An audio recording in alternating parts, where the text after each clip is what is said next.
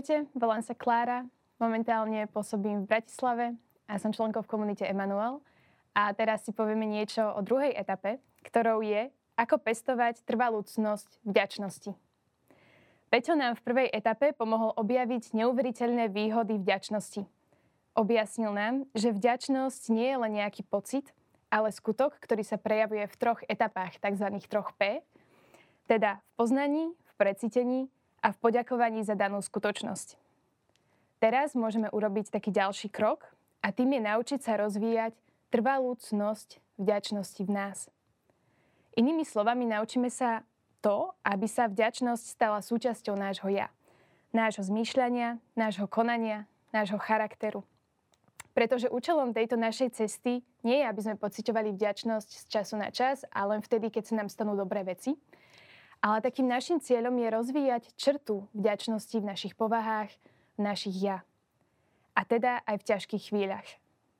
Takáto vďačná povaha nám umožňuje žiť všetko iným spôsobom, novým a lepším.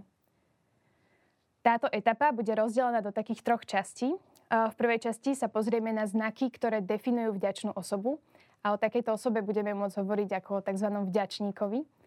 Potom máme druhú časť a v tejto druhej časti si približíme také nejaké štyri postoje, ktoré nám pomôžu zotrvať v takej vďačnosti aj v takých ťažkých a náročných chvíľach. A potom v tretej časti si povieme nejaké praktické cvičenia. Takže časť prvá. Aké sú charakteristické znaky vďačného človeka, vďačníka? Začneme takým vďačným príbehom zo svätého písma o desiatich malomocných. Na ceste do Jeruzaléma prechádzal pomedzi Samáriu a Galileu. Ako vchádzal do ktorej si dediny, išlo oproti nemu 10 malomocných mužov. Zďaleka zastali a hlasne kričali. Ježišu, učiteľ, zmiluj sa nad nami. Keď ich uvidel, povedal, chodte, ukážte sa kňazom. A ako išli, boli očistení. Len čo jeden z nich spozoroval, že je uzdravený, vrátil sa a veľkým hlasom velebil Boha. Padol na tvár Ježišovi k nohám a ďakoval mu. A bol to Samaritán.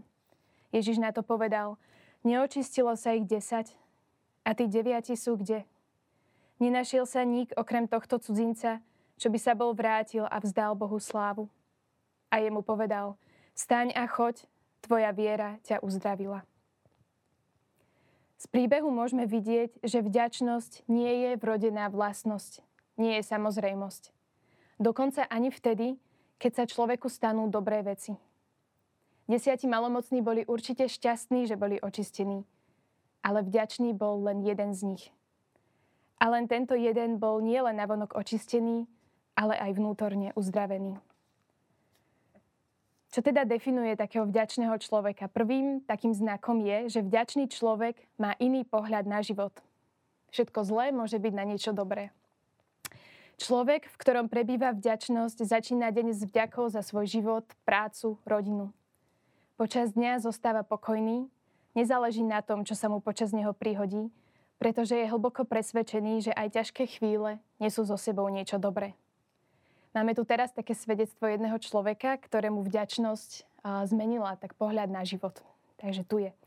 Po kurze o vďačnosti som sa rozhodol každé ráno modliť odporúčanú modlitbu. Pane, Chválim ťa za dnešný deň, ktorý som od teba dostal. Táto modlitba dáva zmysel celému môjmu dňu. Vítaj Ježiša v mojom každodennom živote.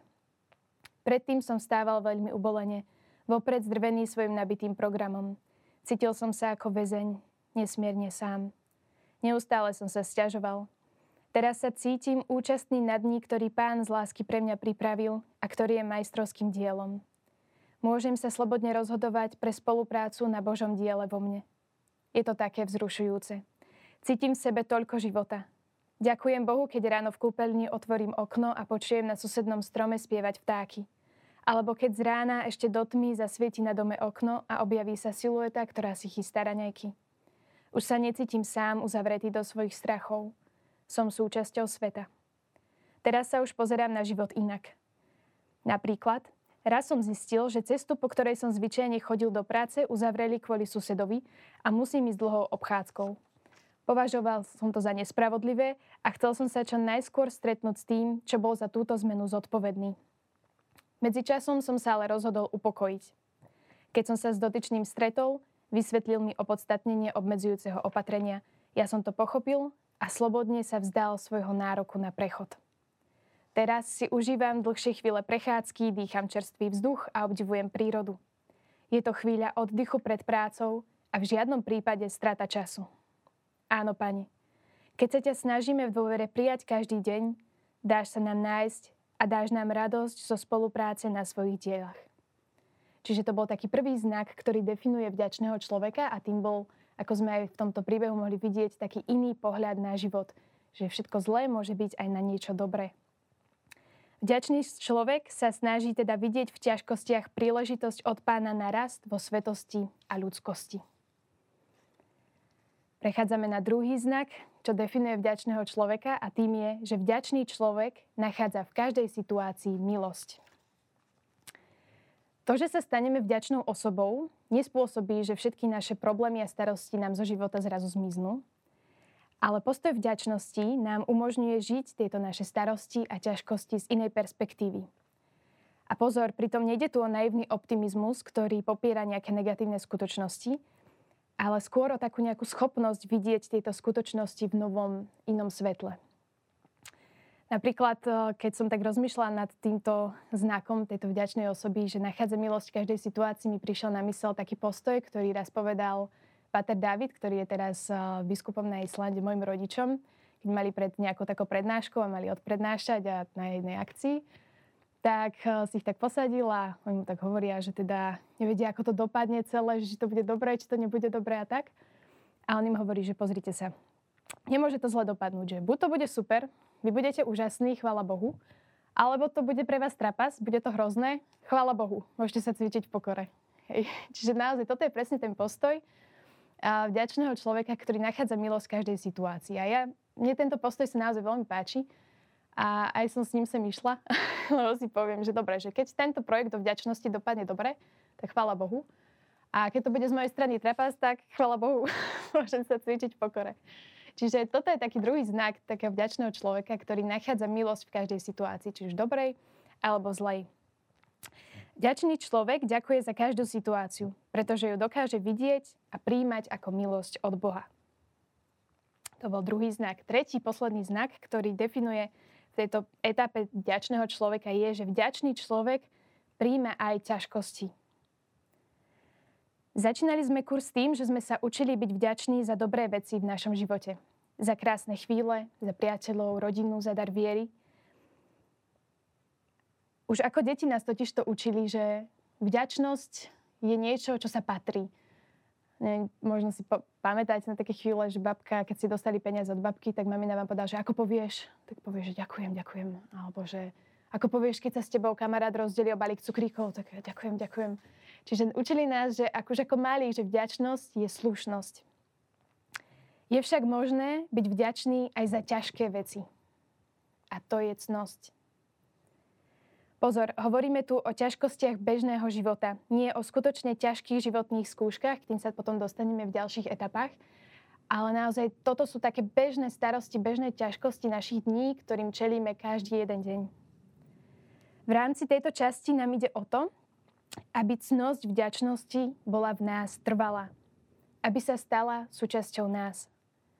A pretože súčasťou nášho života sú rovnako dobré veci ako tie ťažké, je nevyhnutné, aby sme sa naučili prežívať vďačnosť aj v ťažkostiach. Prechádzame teda do druhej časti, ktorou je, ako prežívať vďačnosť v ťažkostiach. Poznáte to určite, keď uh, máte nejaké také starosti alebo ťažkosti, že ako keby v tom momente sa vám ťažko vidí niečo iné. Ste možno v takom nejakom chaose a celý taký nejaký zameraný len na tú, na tú jednu vec, ktorá je pre vás momentálne ťažká alebo ktorá vás momentálne trápi a tak veľmi ťažko sa možno sústredíte na niečo iné. A preto si teraz ponúkneme také štyri postoje, ktoré nám pomôžu vytrvať v postoji vďačnosti aj uprostred ťažkosti. Práve preto, že keď cítime tú ťažkosť alebo máme nejaké tie starosti a práve preto, že sa častokrát v tom všetkom môžeme zamotať, tieto postoje sú veľmi jednoduché. Sú naozaj veľmi, veľmi jednoduché, ktoré môžeme naozaj uplatniť aj v takých chvíľach, kedy prídu tieto starosti, tieto ťažkosti a kedy sa možno v tom celom začneme tak trochu strácať. Čiže štyri postoje. Prvým postojom je to je zaujímavé. postoj to je zaujímavé. Zamyslíme sa. Kedy sme museli čeliť ťažkej alebo nepríjemnej situácii? Môžeme si dať teraz takú chvíľku, kedy sa nám nejaká taká situácia vybaví. Nejaká ťažká, nejaká nepríjemná. V práci, v škole, doma. A teraz si spomeňme, aký slovník sme pri tom použili. Sťažovali sme sa. Povedali sme si napríklad, och, mám to ja ale smolu. Prečo sa to stane vždy mne? Alebo stále dokola to isté. Nemám šancu. Vedel som to, nikdy to nedokážem. Takéto reakcie na nepríjemné a ťažké situácie sú bežné. My sa ale teraz chceme naučiť niečomu neobyčajnému a tým je vďačnosť v ťažkých časoch. A preto e, od, od teraz, keď sa na budúce stretneme s drobnými ťažkosťami, zmeňme náš slovník. Slová, ktoré vyslovíme, ovplyvňujú naše emócie. Preto zmenou nášho slovníka sa postupne pretvorí aj naše vnútro. Cvičme sa v používaní pozitívneho slovníka vo všetkých situáciách, aby sme si udržali vnútorný postoj vďačnosti. Takže namiesto toho, aby sme pri ďalšej také nepríjemnej alebo ťažkej situácii hneď sa nahnevali alebo sa začali stiažovať, tak môžeme napríklad povedať, že hej, moje auto neštartuje. To je zaujímavé. Čo sa mohlo stať?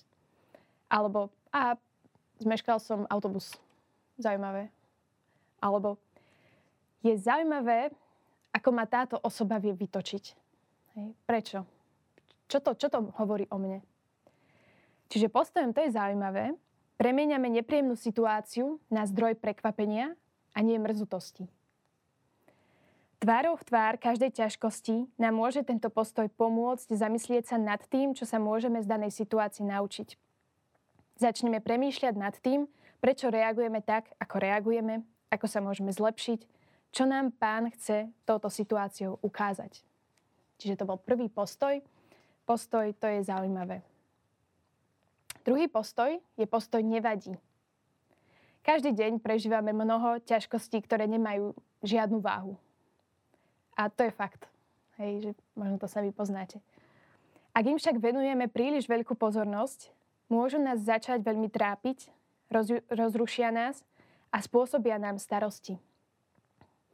Jeden zo spôsobov, ako prekonať tieto drobné ťažkosti, je pozrieť sa na ne inak, s nadhľadom a odstupom. Môžeme sa na ne napríklad pozrieť z pohľadu celého nášho života alebo celej ľudskej histórie, aby sme si vlastne v tom uvedomili, že aké sú naše starosti, ktoré nás momentálne trápia, alebo ťažkosti malé a nepodstatné. Napríklad, vidím von, prší a zabudla som si dážnik. A aj keď zmoknem a napríklad dostanem nádchu, alebo teda ochoriem, tak nevadí, nie je to koniec sveta.